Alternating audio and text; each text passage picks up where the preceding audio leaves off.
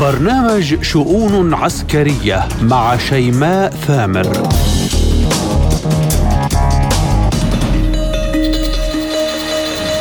مرحبا بكم.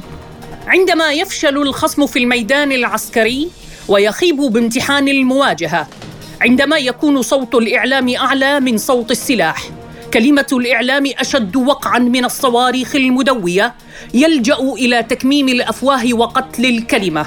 الاستخبارات الأوكرانية خططت وتصورت أنها قادرة على التنفيذ.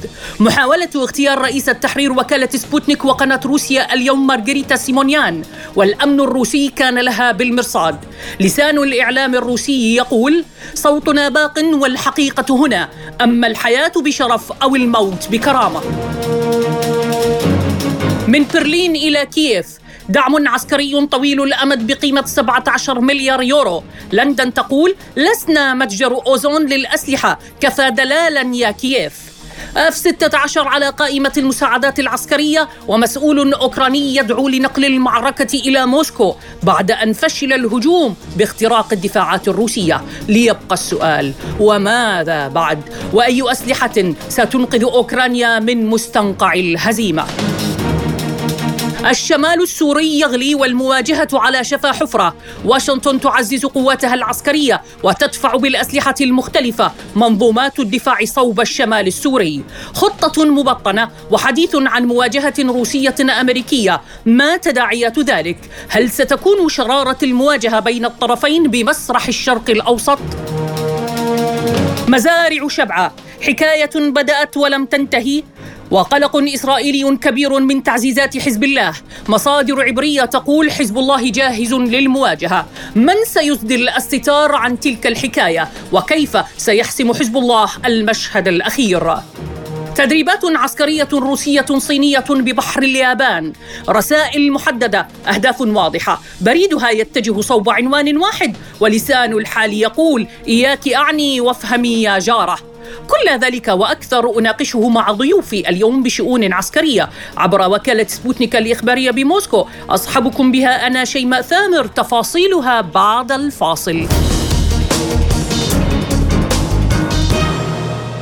أعلن الأمن الفيدرالي الروسي إحباط عملية اغتيال خططت لها القوات الخاصة الأوكرانية ضد رئيسة تحرير وكالة سبوتنيك وقناة روسيا اليوم مارغريتا سيمونيان وإعلامية روسية أخرى. وتمكنت القوات الروسية إلقاء القبض على قوميين من مجموعة براغراف 88 الذين قاموا بمتابعة ورصد عمل ومقر إقامة الإعلاميتين. المعتقلون أكدوا أنهم كانوا يستعدون لمحاولات اغتيال بناء على تعليمات من المخابرات الأوكرانية. الأوكرانية. وعلى ما يبدو أن القوات الأوكرانية تحاول أن تغطي على فشلها بالهجوم المضاد وخسائرها الكبيرة وتسعى لتنفيذ هجمات ضد الأصوات الإعلامية التي تنقل الحقيقة بدون ضباب. فمن لا يرى من الغربال يكون أعمى. ميدانيا أعلنت ألمانيا تقديمها حزمة مساعدات لكن هذه المرة ستكون طويلة الأمد بقيمة 17 مليار يورو. هذه هي ليست المرة الأولى التي تقوم برلين بمساعدة مساعدة كييف عسكريا لكن طويلة الأمد هذه هي الأولى. أما بريطانيا التي أكدت أنها ليست متجر أوزون للأسلحة لن تكون قادرة على تزويد كييف بما تريد من الأسلحة. التصريحات البريطانية جاءت بعد أن عبر زيلينسكي عن امتعاضه من الموقف الأوروبي الذي لم يحسم قضية انضمام بلاده للأطلسي. ليبقى السؤال وماذا بعد؟ وأي أسلحة ومحاولات ستغطي على فشل كييف ومن سينقذها من وحل الهزيمة. للحديث بشكل موسع استقبل معي عبر الهاتف الخبير العسكري العميد الدكتور أمين حطيط. أهلا بكم سيادة العميد معنا بشؤون عسكرية وبداية دكتور محاولة اغتيال لإعلاميتين روسيتين إحداهما رئيسة تحرير وكالة سبوتنيك ومديرة قناة روسيا اليوم الأمن الروسي أحبط تلك المحاولة. إلى أي مرحلة انتقلت الأحداث دكتور؟ إلى ماذا تشير تلك الخطوة؟ هل تعكس الفشل العسكري الأوكراني؟ إقدام المخابرات الأوكرانية على محاولة اغتيال مديرة وكالة سبوتنيك الإخبارية ومديرة قنوات آه، قناة روسيا اليوم وتخطيطها لعمليات إرهابية مماثلة. فيه دلالتان أو يخفي دلالتان. الدلالة الأولى فعالية هذه القنوات الإخبارية والإعلام الروسي بشكل عام في في المواجهة. وهذه الفعالية التي اكتسبها نتيجة الموضوعية والشفافية والنهج العلمي ودائما البحث عن الحقيقة وكشفها للرأي العام المحلي والإقليمي والدولي. هذه الدلالة آه، أو هذه المحاولة تؤكد هذه الدلالة وتشهد لقدرة ونجاح هذه الوسائل العلمية ولذلك يريدون إسكاتها. أما الدلالة الثانية فهي تتصل بالميدان. فالقوات الأوكرانية تشعر بالعجز في الميدان مع والعجز عن تحقيق الانتصارات. لذلك في الوقت الذي لا تستطيع أن تحقق انتصارا فإنها تريد أن تخفي هزيمة. والذي يكشف هذه الهزيمة هو الإعلام الروسي الذي يتعاطى مع المسألة كما ذكرنا بموضوعية وشفافيه آه، فهم يعجزون عن تحقيق النصر يتجهون إلى إخفاء الهزيمة. وهذا الأمر آه، يبغي أصحابه أن يسقطوا الأداة التي تكشف هزائمهم وتكشف آه، أضاليلهم. لذلك أعتقد أن المحاولة بحد ذاتها هي شهادة سلبية ودليل سلبي للأوكرانيين وفي نفس الوقت هو تأكيد لإيجابي للإعلام الروسي. طيب سيادة العميد عسكريا هناك دعم من برلين لكييف ولمدة طويلة ب 17 مليار يورو. بريطانيا بدأت تتراجع وتقول لسنا متجر أسلحة وكفى دلال. السؤال الذي يطرح نفسه هنا دكتور إلى أي مدى ستكون الدول الغربية قادرة على الإمداد العسكري؟ ما مصدرها إن نفذت خزائنها وانتفضت شعوبها؟ الملاحظ أنه كلما تشدد الغرب أو صعد الغرب في مسألة التسليح وتكثيف الأسلحة والذخيرة المتطورة وتسليمها للأوكرانيين آه، نجد روسيا تعرف كيف تتصرف وكيف آه، تبرز أو تستعمل أو تزج في الميدان السلاح الذي يعطل السلاح الجديد. خذ مثلا ما حصل بالنسبة لسلاح الدبابات. وكانت تعول أوكرانيا على الدبابات المتطورة سواء آه، ليوبارد 2 أو أبرامز أو سواها لتكسر التوازن في الميدان أو لتكسب الغلبة. لكن روسيا آه، أدخلت في الميدان آه، الكورنيت المطور وإذ بها تحيل حديدهم المدرع أو دب آليتهم المدرعة إلى رماد. فبالنتيجة لا يحقق السلاح الجديد الشيء المنظور. آه، ثانيا يريدون أن يسلحوا آه، الجيش الأوكراني بالصواريخ ذات المدى المتوسط والبعيد والذي يتجاوز ال 400 كيلومتر. وهم لا يعرفون أو يعرفون ويحاولون أن يتجاهلوا أن روسيا تستطيع أن تدمر هذه الصواريخ إما في في آه، طريقها للنقل إلى الجبهة أو في مخازنها وهذا أمر مؤكد. ثالثا بالنسبة للطائرات آه، الكل يعلم أن آه، هذه الطائرات إذا زجت في الميدان فإنها لن تحقق كسرا للتوازن أو لن ترجح الكفة آه، الأوكرانية الواقع ينبغي أن يعترف به أن الغرب في قرارة نفسه يعلم أنه خسر الحرب وأنه أي جهد إضافي إنما هو إضافة للخسائر وليس تعديلا للنتائج.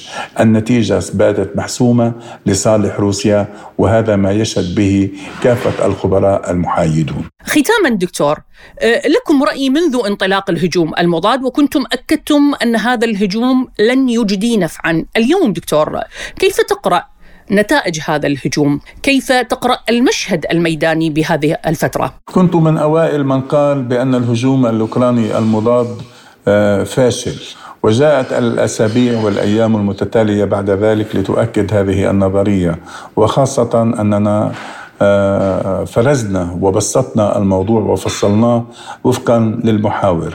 اليوم إضافة إلى ما كنا نقوله في السابق من قرائن تؤكد فشل هذا الهجوم نقول أن هذا الفشل انقلب من فشل ميداني إلى فشل استراتيجي وبالتالي اتجهت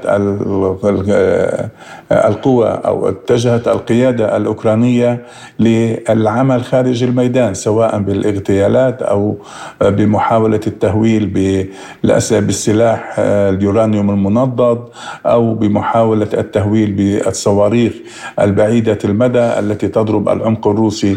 وهم يعلمون أن كل هذه آه، الأسلحة والذخائر المتطورة لن تغير في واقع الأحداث شيئا.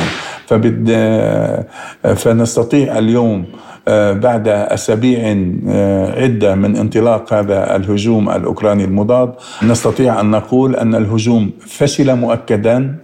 وليس بيد الأوكرانيين الورقة البديلة التي تعوض هذا الهجوم في القتال التقليدي، قد يتجهون إلى عمليات غير تقليدية ولكن آه، روسيا تملك من القدرات التي يمكن آه، تمكنها من احتواء هذه القدرات غير التقليدية بالشكل المناسب. الخبير العسكري الاستراتيجي العميد الدكتور أمين حطيط شكرا لكم وحياكم الله. إلى سوريا. يشهد الشمال السوري تحركات عسكرية وتحديدا بريف إدلب والتنف ومناطق أخرى. التحركات العسكرية عبارة عن تعزيزات تدفع بها القوات الأمريكية من عدة مناطق وهناك منظومات منها HIMARS الصاروخية. وعلى ما يبدو أن واشنطن تحاول أن تؤلف سيناريو دموي جديد بالمنطقة حيث أكد مسؤول أمريكي أن المواجهة بين روسيا وأمريكا بسوريا ستكون واردة بأي لحظة. أضف إلى انزعاج أمريكا من التقارب بين موسكو وطهران هي تحاول إيجاد حجة معينة لتنفيذ خطتها بمنطقة الشرق الأوسط. لتسليط الضوء على هذا الملف أستقبل معي من سوريا الخبير بالجماعات المسلحة الدكتور حسام شعيب. أهلا بكم دكتور معنا وشكرا على تلبية الدعوة. دكتور كيف تفسر الصورة في الشمال السوري يعني بطبيعة الحال هناك تعزيزات عسكرية أمريكية أسلحة منظومات إلى ماذا يشير ذلك؟ أشكركم على الاستضافة أه، نعم يعني أه، ثمة متغيرات جديدة ومصالح متقاطعة في مناطق الشمال السوري. يعتقد الأمريكيون خصوصا في ظل الحرب الروسية الأوكرانية أنهم قد أخطأوا في آه، فترة سابقة آه، بما يتعلق بالوجود العسكري الأمريكي في سوريا. وبالتالي حالة الصمت أو غياب الاستراتيجية الخارجيه الأمريكية تحديدا في الشأن العسكري في التواجد في سوريا كان ضبابيا بمعنى أنه لم يكن آه، يأخذ منحى واضح آه، سواء كان هذا المنحى هو منحا عسكريا أم حتى منحا سياسيا. ونحن نعلم آه، أن أي منحى عسكري هو يلتحق بالهدف السياسي وهو شرط لنجاح أيضا العمل السياسي. وبالتالي الأمريكي الآن من خلال إعادة التحريك للقوات الأمريكية وتعزيز هذه القوات بقدرات عسكرية جديدة سواء بإيصال آه، طائرات آه، مقاتلة أم حتى آه، بإيصال طائرات مسيرة أمريكية جديدة. وأيضا إعادة الطلعات الجوية الأمريكية آه، في زيادة وتيرتها آه، في مناطق الشمال السوري لا سيما في قاعدة التنف على وجه التحديد. يدل على أن الأمريكي أولا آه، هو لا يريد لجهة أن يكون هناك إرساء للاستقرار والأمن لسوريا بالعموم. من خلال تعزيز القوات الأمريكية من جهة وأيضا آه، تعزيز آه، تلك الميليشيات أو القوات الموجودة على الأرض آه، والحليفة للأمريكي. بالدرجة الأولى نتحدث هنا عن ميليشيا قسد التي توالي للولايات المتحدة الأمريكية وهي تحقق المصالح الأمريكية بامتياز. يخشى الأمريكي أن يكون هناك انفتاحا تركيا نحو العلاقات مع دمشق وهو لا يريد هذا الانفتاح.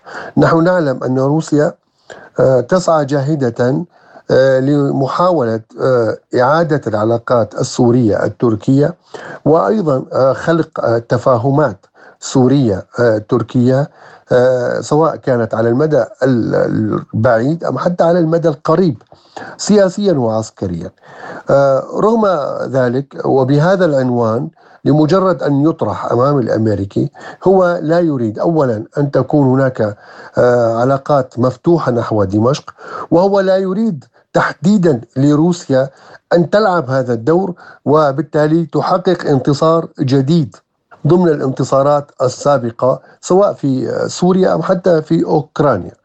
آه، الجانب الآخر أو النقطة الأخرى آه، التعزيز للقوات أيضا هو يشكل حالة من الضغط العسكري والسياسي آه، على دمشق لمحاولة الضغط أكثر آه، لخلق ابتزاز سياسي وإجبار القيادة السياسية من وجهة نظر أمريكية الجلوس على طاولة المفاوضات الأمريكية وأيضا الرضوخ للمطالب والشروط الأمريكية.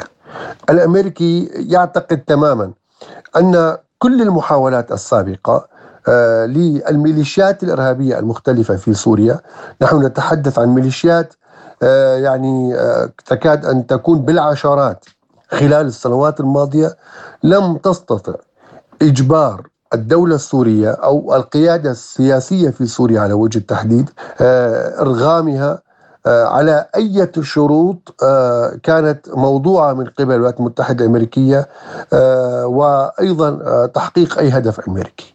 اليوم يعتقد الأمريكي أنه يريد يدخل أن يدخل على المشهد آه، من خلال آه، وجود مباشر دون وكلاء. هذا الوجود المباشر الخطورة فيه أن يكون هناك احتكاكا آه، عسكريا ما بين روسيا وأمريكا من جهة أو أمريكا وإيران من جهة ثانية.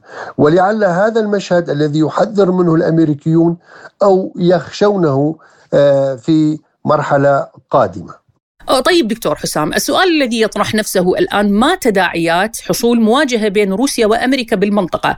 تحديدا في سوريا التي تعود بعلاقتها الطبيعية مع دول الجوار ما تداعيات ذلك بالمنطقة؟ نعم دكتورة شيماء آه، كما جاء في سؤالك آه، هناك تحذيرات أمريكية جاءت على لسان بعض الأمريكيين بما فيهم المسؤولين في البنتاغون. ولكن هذه التحذيرات أنا بتقديري هي ليست تحذيرات حقيقية. هذه التحذيرات تحمل مضامين تهديدات وتلويح بقوة عسكرية أمريكية. ولكن الأمريكي نفسه ليس لديه القدرة على مواجهة عسكرية حقيقية آه، في آه، سوريا سواء مع الأمريكي آه، سواء مع روسيا أم حتى مع الحكومة السورية أم حتى مع الإيراني لماذا أنا أقول هنا؟ لأننا نتحدث عن وجود قوات وعناصر أمريكية موجودة في مرمى وأهداف سوريا وحلفاء سوريا. نعم قد تكون هناك قوة عسكرية أمريكية قد تكون هناك أيضا آه، آه، قوة دولية للولايات المتحدة الأمريكية آه، ولكن ذلك لا يعطي حقا لتواجد امريكي على أراضي سوريا. يعتقد الأمريكي من خلال هذه التحذيرات أنه إذا كان هناك احتكاكا كما صرح قبل يومين عندما كانت هناك طائرات مسيرة أمريكية واستطاع الروس أيضا أن يقوموا آه، بتحليق آه، في المنطقة في مناطق الشمال السوري. آه، أتحدث هنا عن الطائرات الروسية والتي هي أساسا موجودة من خلال طلب شرعي من الحكومة الشرعية السورية. هذا الفارق ما بين مسألة التواجد الأمريكي والتواجد الروسي أو حتى الإيراني. النقطة الثانية وإن كان الأمريكي هو متواجد في سوريا ولكن يخشى أيضا نتيجة يعني ما حدث خلال الشهر الماضي من استهداف عناصر أمريكية بعضها قتل وبعضها نقل إلى مشافي نتيجة مقاومة شعبية معلنة حتى اللحظة. وأعتقد أنها ستزيد وتيرتها في الأيام القادمة. هل الأمريكي قادر على آه، تحمل آه، آه، مثل هذه الفاتورة أمام الرأي العام الداخلي في الداخل الأمريكي أمام الشعب الأمريكي. في حال كان هناك فعلا قضايا تتعلق بقتل عناصر أمريكية أو قوات أمريكية أو حتى خطف أمريكيين أو استهداف القواعد الأمريكية لا سيما القاعدة التنف. هو يحاول أن يهدد. لماذا؟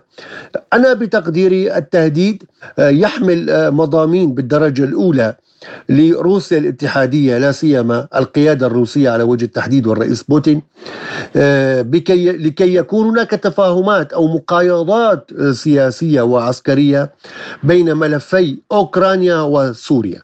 في ملف أوكرانيا لا يريد الأمريكي أن يكون هناك مواجهة مباشرة خصوصا آه، أن المسألة تتعلق آه، ب يعني حلف الناتو وتتعلق أيضا آه، بحق آه، شرعي لروسيا عندما نتحدث عن أوكرانيا المجاورة. يعتقد الأمريكي أنه يستطيع أن يناور في سوريا البعيده عن أراضي روسيا. ولكن أيضا هو مخطئ في هذه الحسابات خصوصا في ظل تحالف استراتيجي بين الحكومتين السورية والروسية ووجود قوات أخرى رديفة للدولة السورية أتحدث سواء قوات نظامية أم غير نظامية وأتحدث أيضا عن قوات حليفة لسوريا بما فيها يعني آه الإيرانيون وقوات أخرى. اذا مسألة التلويح قد تحصل بمواجهة عسكرية.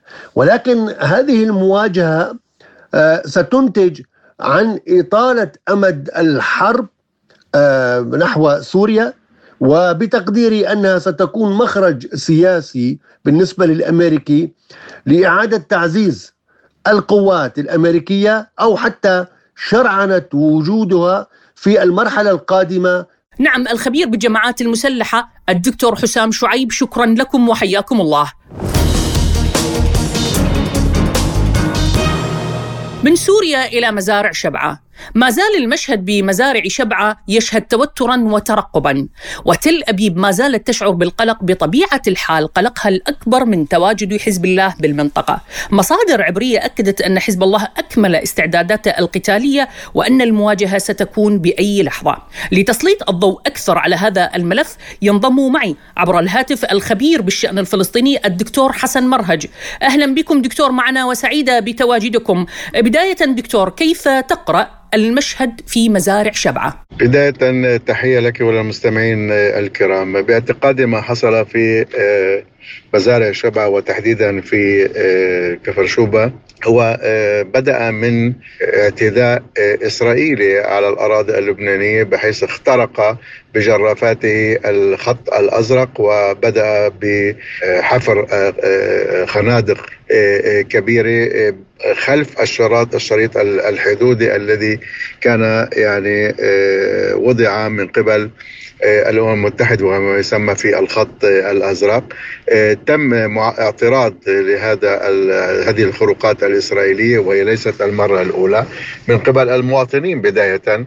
وبعد ذلك انضمت مواقف حزب الله و أيضا الجيش اللبناني وكلنا شاهدنا ما حصل هناك. يعني هي نقطة من نقاط خلاف كثيرة على الحدود بين الطرفان أو الخروقات التي تحصل على هذه الحدود بشكل بشكل عام. وأعتقد أن الجانب الإسرائيلي هو دائما يزيد تحصيناته في تلك المنطقة. أو على الحدود بشكل عام من بناء جدار أسمنتي وغيره من التحصينات تحسبا لأي يعني هجوم أو أي عملية عسكرية من قبل الجانب المقاومة اللبنانية. لذلك عندما يقوم في هذه الخروقات أعتقد لم يكن أو لم يأخذ في الحسبان أنه ستكون هناك معارضة اولا شعبية وبداية بعدها تتمدد إلى الجيش اللبناني والمقاومة اللبنانية. لذلك رأينا هذا التصعيد والتصعيد هذا أخذ منحى كبير جدا آه، إلى أماكن أخرى على الحدود والمطالبة في آه، تسويتها آه، في تلك المنطقة وبعدها قام حزب الله في وضع خيمتان خلف الجدار أيضا في وخلف الخط الأزرق. وأعتقد بوضع الخيم هي رسالة من قبل المقاومة اللبنانية حزب الله بأنه العين بالعين. يعني تعملون تبدأون في خطوة نحن نعيد. وهذا يعني أهمها أو نعنونها تحت عنوان قوة الردع. يعني تعمل خطوة نحن نجيب أيضا بخطوة وهذه هي تحت سياسة أو المفهوم العسكري لها هي قوة الردع ما بين الطرفين والتوازي في هذه القوة. وهذا طبعا يعطي بنتائجه يعني يعطي موقف أكثر إيجابيا لمصلحة المقاومة اللبنانية. نعم دكتور بطبيعة الحال المقاومة وحزب الله يستعد عسكريا. تل أبيب تتصور أن المواجهة قادمة. هل تعتقد فعلا أن المواجهة قادمة وإن حدثت ما تداعيات ذلك بالمنطقة؟ يعني لا شك أنه حزب الله والمقاومة اللبنانية هي جاهزة ليس من اليوم. نحن شاهدنا مثل هذه المواقف اللبنانية أو مواقف المقاومة اللبنانية آه، في ترسيم الحدود البحرية والحصول على آه، والسماح ليس فقط الحصول الحصول والسماح على التنقيب آه، للبنان على الغاز والنفط في في في هذه المنطقة اللي كانت متنازع عليها. ورأينا المسيرات اللبنانية كانت جاهزة لقصف موقع كريش. الإسرائيلي. اذا يعني هذا التصعيد ونتائجه كانت لصالح المقاومة اللبنانية. الآن حزب الله والإسرائيلي يعرف جيدا بأن حزب الله هو جاهز بشكل دائم على للمواجهة العسكرية. وباعتراف الجانب الإسرائيلي بأن هناك يعني جهوزية عالية جهوزية عالية جدا ويمتلك تقنيات متقدمة ومتطورة وعالية جدا من سنة المقاومة اللبنانية وأي مواجهة معه اليوم هي ليست كالمواجهات السابقة والتي آه، يعني مرت فيها المنطقة. آه، لذلك حزب الله أعتقد في هذا التصعيد هو يريد أن يعني يحل أمران. الأمر الأول آه، دائما هناك الرسالة التي تقول بأنه أو كما تحدث عنها الإعلام العبري بأنه فعلا نظرية أوهن من بيت العنكبوت هي أثبتت في هذه المرحلة آه، وبأن آه، أيضا يعني آه، جنين أثبتت نفس النظرية في العملية الأخيرة في في جنين لهذه الكم من القوات وغيرها. والأمر الثاني أعتقد أنه بهذا لربما يتم الضغط على الجانب الأمريكي اللي هو الذي هو جزء لا يتجزأ من أي معركة إسرائيلية تحصل في المنطقة ودعمها المطلق إلى إسرائيل رغم إنه ما نسمعه من خلافات آه، سياسية ومواقف ولكن هذه تبقى في المواقف وخصام ما بين الأهل. ولكن لا يتم يعني التخلي واحد عن الآخر. وبالتالي الرسالة للبنان الأمريكي الذي أيضا هو لا يريد مثل هذه الحروب الآن في المنطقة وخاصة وهو منشغل في مع روسيا ومنشغل أيضا في مع الصين وأمور أخرى عالمية التي تضر في مصلحته بشكل مباشر وليس بالوكالة كما اعتدنا أو كما اعتادت هي بالأصل. لذلك آه، والآن الورقة الضاغطة في عدم انتخاب رئيس للجمهورية في لبنان هو الأمريكي. وبالتالي إحدى التسويات التي ممكن قد نصل إليها في آه، المستقبل القريب هو أنه آه، الأمريكي يرفع الفيتو عن الرئيس سليمان الفرنجيه ويؤمر أتباعه في الحكومة وفي من الأحزاب. متبعين لسفارته بأن ينتخبوا الرئيس سليمان الافرنجي وبهذا يكون إنجاز كبير إلى المقاومة اللبنانية إنجاز آخر تحققه أو انتصار عسكري دون أن تطلق رصاصة واحدة. والأمر الآخر أيضا بنهاية هذا الشهر نحن يعني نهاية ولاية حاكم مصرف لبنان. وبالتالي يجب انتخاب حاكم مصرف لبنان جديد. وأيضا هذا يتاح في الدعم إذا كان هناك دعم أمريكي لهذا الموضوع. وبالتالي يعني أهم ملفان عالقان لمصلحة لبنان السياسي والاجتماعي والاقتصادي أيضا يكون تحقق من قبل المقاومة اللبنانية دون أن تطلق رصاصة واحدة. وهذه الحرب طبعا تصف إلى صالحه. ونحن شاهدنا في الأسبوع الماضي يوم الخميس أو الأربعاء تقريبا وصل عاموس هاكشتاين إلى تل أبيب. الحكومة الإسرائيلية أرادت إخفاء هذا الخبر ولكن تم نشره وهو الآن متواجد في المنطقة. وأعتقد إنه بدا رحلاته المكوكية ما بين بيروت وتل أبيب. وبذلك يكون يعني النتائج كبيرة جدا. اولا قوة ردع على الحدود وجهوزية حزب الله إلى افتتاح حرب ومسك إسرائيل ربما في شأنها وملفاتها الداخلية والازمه الكبيرة التي تعيش فيها وهي محاطة من جميع الجهات اليوم في مقاومة خاصة في الضفة وفي القطاع وفي من اليمن ومن العراق ومن سوريا ومن لبنان أيضا جهوزيه وتقنيات عالية جدا يتخبط فيها الآن أصبح ككيس الملاكمة. كلها تخبط بهذا الكيس. ولذلك يعني نرى إنه إسرائيل غير جاهزة وهذه النقطة يستغلها جيدا موقف أو المقاومة اللبنانية حزب الله في الجانب اللبناني. وهناك أيضا يعني كل التصعيدات وخطاب سماحة السيد حسن نصر الله نراه في الحرب النفسية التي هي جزء من هذه الحرب والمواقف ولكن أنا لا أرى أنه سوف تكون هناك أي مواجهات عدا هذا التصعيد والحلول التي قد يصلون إليها كناتج أو لمنع فعلا المواجهة بشكل فعلي. ختاما دكتور إلى الآن لم يصدر تصريح من قبل حزب الله على ما تقوله تل أبيب بشأن المواجهة العسكرية وربطا مع ما حدث في جنين. حزب الله لم يعلق كونه يستعد لمواجهة كبرى. هذا ما يراه البعض. كيف تقرأ هذا الرأي؟ أنا لا أعتقد أنه بالنسبة للمحور المقاوم بشكل عام المقاومة الإقليمية وخاصة يعني ما له علاقة بشكل مباشر بما حصل في جنين أو في غزة. يعني نحن نعرف جيدا اليوم بأن هناك تنسيق عالي جدا ما بين غرف العسكرية الفلسطينية والمقاومة اللبنانية حتى وصل التنسيق إلى اليمن وإلى سوريا وإلى الحشد الشعبي في العراق. ما حصل في جنين كان هناك تنسيق قوي ونحن نتحدث عن معلومات وليس يعني تكهنات أو تحليلات، نحن نعرف جيدا إنه كان هناك تنسيقا كاملا ما بين الغرف العسكرية في غزة وفي لبنان وفي أيضا جنين.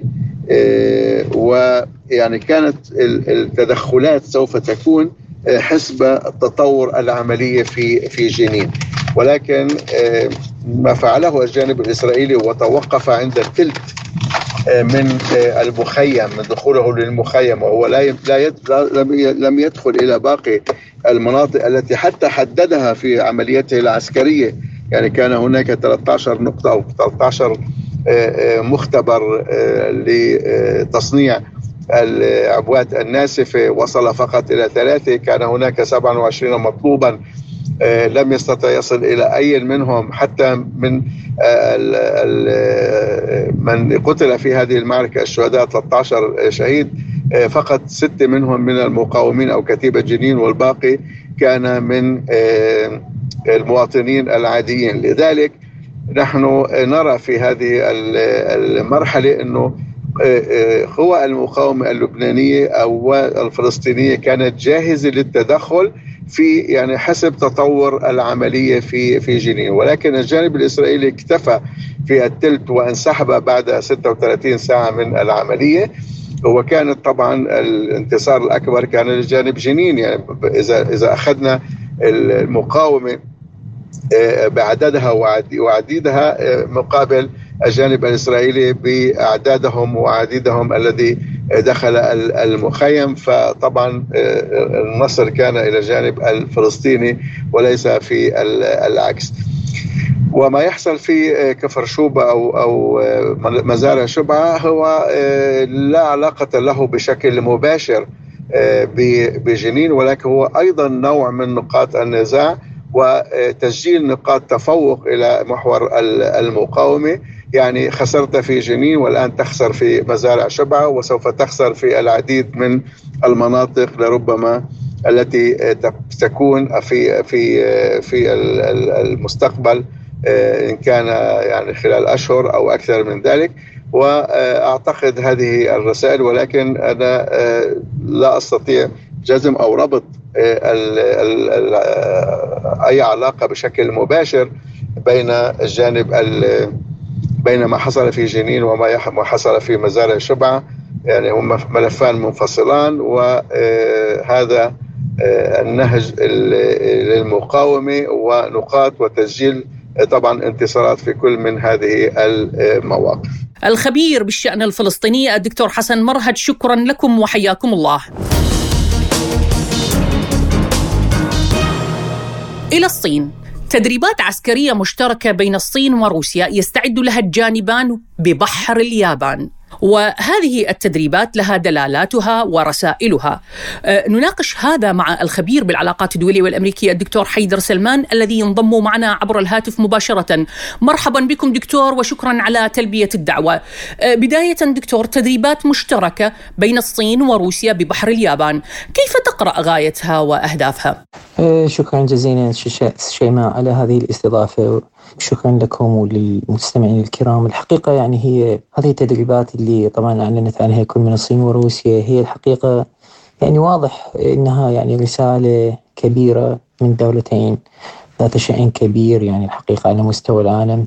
أن هناك يعني بالرغم أكو نسميه إحنا تحالف أوروبي أمريكي بحلف الناتو لكن هناك تحالف آخر في تنامي يعني وفي زيادة آه، الحقيقة يعني هي الصين وروسيا يعني بهذه اللحظة هي توثق علاقتها على المستوى العسكري أمام المناوئين وتحديدا المعسكر الغربي. وبالتأكيد طبعا المعسكر الغربي هي عدة دول لكن الواقع يقول أن تعدد الدول لا يعني هو تعدد القوى.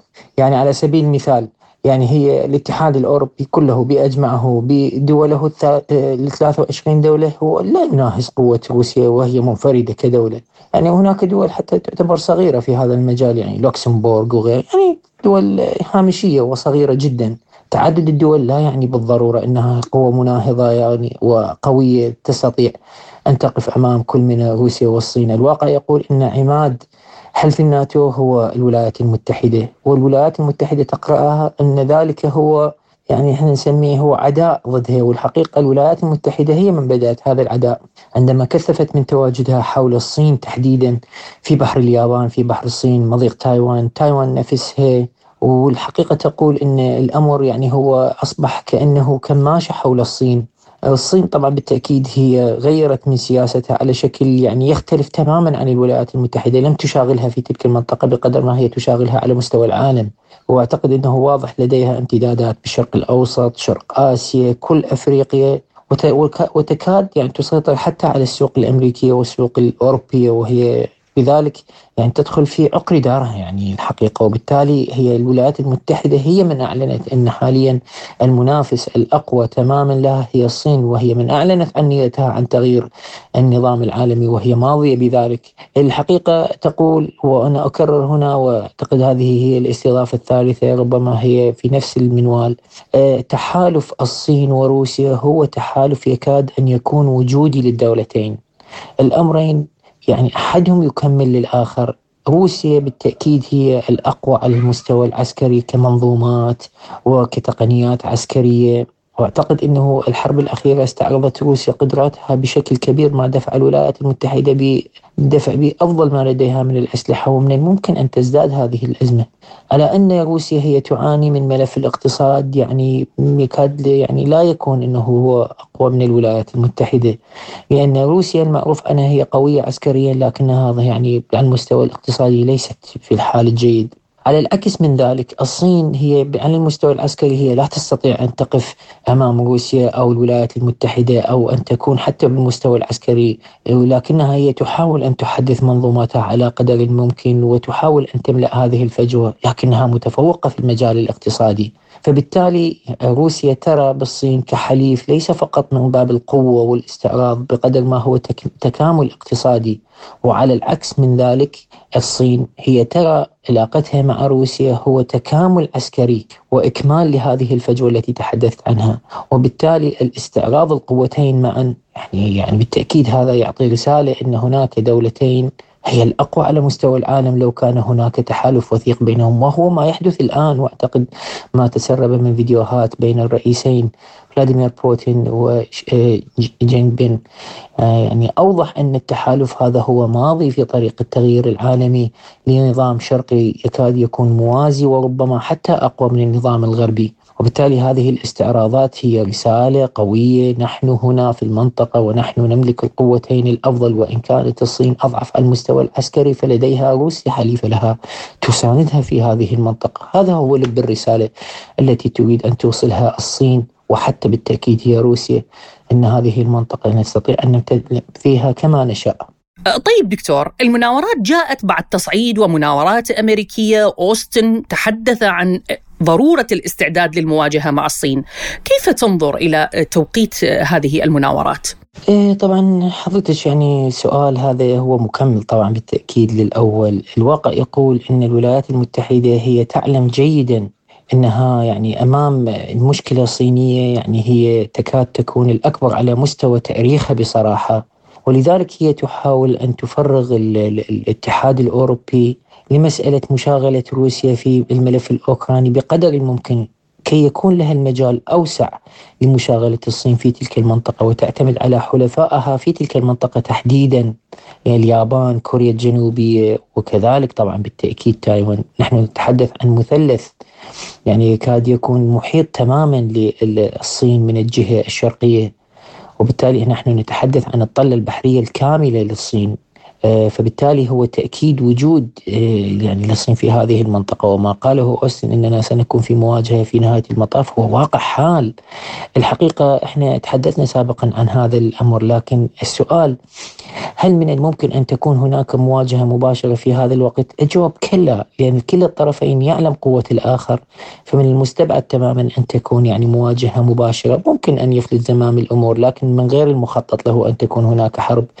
لكن السؤال الأهم هل من الممكن أن تكون هناك مواجهة على المستوى البعيد؟ الجواب نعم ممكن لكنها ستنتج حرب عالمية كبيرة وذات مساحة هائلة بصراحة تمتد بين المحيطات والأراضي وبالتأكيد طبعا الصين كما أسلفت يعني سياستها مغايرة تماما للولايات المتحدة هي تشاغل في أماكن أخرى من العالم وتحديدا أفريقيا الشرق الأوسط أمريكا الجنوبية حاليا نتحدث عنها وهي قريبة عن الولايات المتحدة في حين أن الولايات المتحدة تشاغل الصين في منطقتها الجغرافية كما أسلفت تحديدا كوريا الجنوبية اليابان تايوان مضيق مضيق تايوان آه، بحر اليابان بحر الصين ونحن نتحدث عن الأماكن المتاخمة طبعا للصين. يعني أعتقد إنه هي بالنهاية هذا السؤال هو مكمل للأول، الصين هنا تريد أن تبسط نفوذها فيما هو قريب عليها وبالتأكيد يعني هناك سيكون احتكاك مباشر مع الولايات المتحدة وحلفائها وتحديدا اكبر أقوى حلفائها وأقربها هي بالتأكيد اليابان. علما أن ما بين اليابان والصين هي ملفات تاريخية متراكمة وكبيرة جدا تعول على بقائها الولايات المتحدة وتحاول أن تغذيها قدر الممكن لاستمالة هذا الحليف لجانبها ضد قوة الصين المتنامية. على أن الصين لحد هذه اللحظة لم يبدو منها أي تصرف أو يعني أو تصريح أدائي ضد اليابان لأنها تعرف حساسية الموضوع. الحقيقة تقول أن اليابان هي كانت محتلة للصين لفترة طويلة وهذا الاحتلال انتهى بخسارة الحرب العالمية وامتداد الصين لأراضيها الحقيقية. والحقيقة هذا يعتبر انكسار لليابان واليابان بالتأكيد تقرأ أن هناك ملفات تاريخية بينها لا يمكن أن يلتئم بين يوم وليل. وبالتالي كذلك اليابان ترى من تحالفها مع الولايات المتحدة هو ضد الوقوف وقوفا ضد المد الصيني الذي يكاد أن يسيطر على شرق آسيا والجزء الغربي من المحيط الهادي. أعتقد إن اليابان يعني ربما ستكون هي في موقف محرج لأن الواقع يقول إن اليابان يعني هي الأكثر تضررا لأننا أمام ثلاثي بصراحة في تلك المنطقة وهي الصين كوريا الجنوبيه كوريا الشمالية عفوا وروسيا وهذه الدول الثلاثة يعني الحقيقة واضح إن تحالفها في حالة تنامي بينما الحلفاء الأمريكيين يعني بصراحة أقل ضعفا بكثير ولولا وجود الحليف الأمريكي في هذه المنطقة لا يمكن وقوف أمام الثلاثي الذي ذكرته ختاما دكتور حيدر دخول روسيا على خط هذه التدريبات بهذا التوقيت آه، يعطي طابع آخر خاصة أنها جاءت بعد قمة الدفاع وقرارات أخيرة، هل من أهداف محددة لموسكو من التدريبات ورسائل واضحه؟ طبعا يعني هي الحقيقة موسكو بالتأكيد يعني هسه إحنا عرجنا على مسألة الصين وكي يعني واستفادتها من هذه التدريبات المشتركة والرسالة التي تريد أن توصلها لحلفاء الولايات المتحدة في المنطقة وتواجدها وعلاقتها كذلك بالولايات المتحدة ومحاولة تنافسها لكن موسكو موسكو الحقيقة يعني روسيا هنا تريد نفس الرسالة يعني هنا هنا ما يسمى تلاقي المصالح.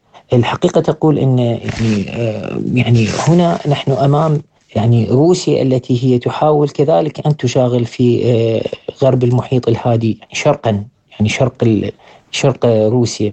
وهي تحاول كذلك أن تبسط نفوذها في أماكن يعني هي متاخمة لها بالتأكيد. ونحن نتحدث عن خارطة كبيرة جدا يعني غرب المحيط الهادي هي مساحة قد تصل ثلاثة آلاف كيلومتر يعني محاذية لها ولحلفائها بالتحديد. طبعا بالتأكيد وهنا هي تحاول موسكو أن تفتح أماكن أخرى للمشاغلة. الواضح يعني الواضح من الأمر أن هناك حلف يعني حلف الناتو وتحديدا الاتحاد الأوروبي والولايات المتحدة يشاغلها كثيرا ويحاول أن يضع عليها حدود ملتهبة بصراحة من فنلندا حاليا والسويد وقبلها ما أدى إلى العملية الخاصة هي أوكرانيا. والقمة التي حدثت كذلك في ليتوانيا يعني أنتم تلاحظون إن الحدود الشرقية لروسيا يعني تكاد تكون ملغومة بصراحة وعملية الأداء على حدودها يعني في تنامي. فهي بصراحة تحاول أن تقلل الضغط من الجهة الغربية عليها بأنه تعزز وجودها بالجهة الشرقية وبالتأكيد طبعا راح تكون تعتمد على حلفائها اللي هي تحديدا الصين وكوريا الشمالية. يعني نحن نتحدث عن أماكن أخرى يعني لا يمكن للناتو أن يفتح بها أي جبهة. وهنا بالتأكيد الولايات المتحدة لا يمكنها أن تشاغل روسيا بغير الحلفاء الاعتياديين اللي ذكرتهم وتحديدا كوريا الجنوبية واليابان. وطبعا بالتأكيد تايوان. تايوان يعني هنا قد تكون قد تكاد تكون هي بعيدة عن هذا المجال وهي أصلا يعني بصراحة متورطة أمام الصين. لكن أمام روسيا بالتأكيد طبعا هي نفسها اليابان.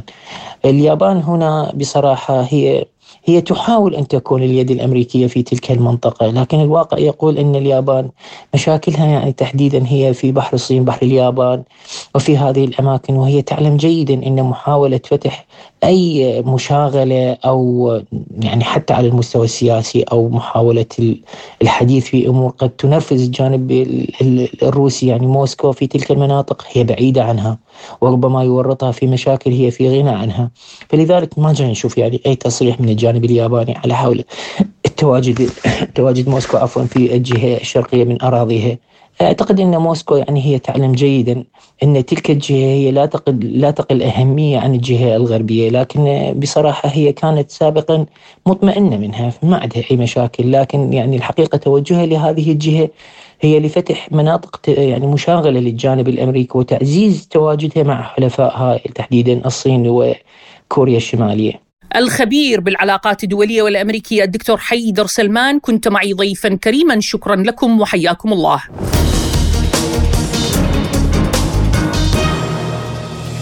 إلى هنا أصل وإياكم مستمعينا الكرام لختام حلقة اليوم من شؤون عسكرية. رافقتكم بها بالإعداد والتقديم من وراء الميكروفون محدثتكم الدكتور شيماء ثامر.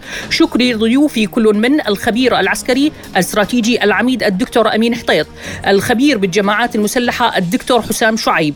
الخبير بالشأن الفلسطيني الدكتور حسن مرهج. والخبير بالعلاقات الدولية والأمريكية الدكتور حيدر سلمان. للمزيد زوروا موقعنا الإلكتروني أرب سبوتنيك dot ae دمتم بأمان الله وحفظه.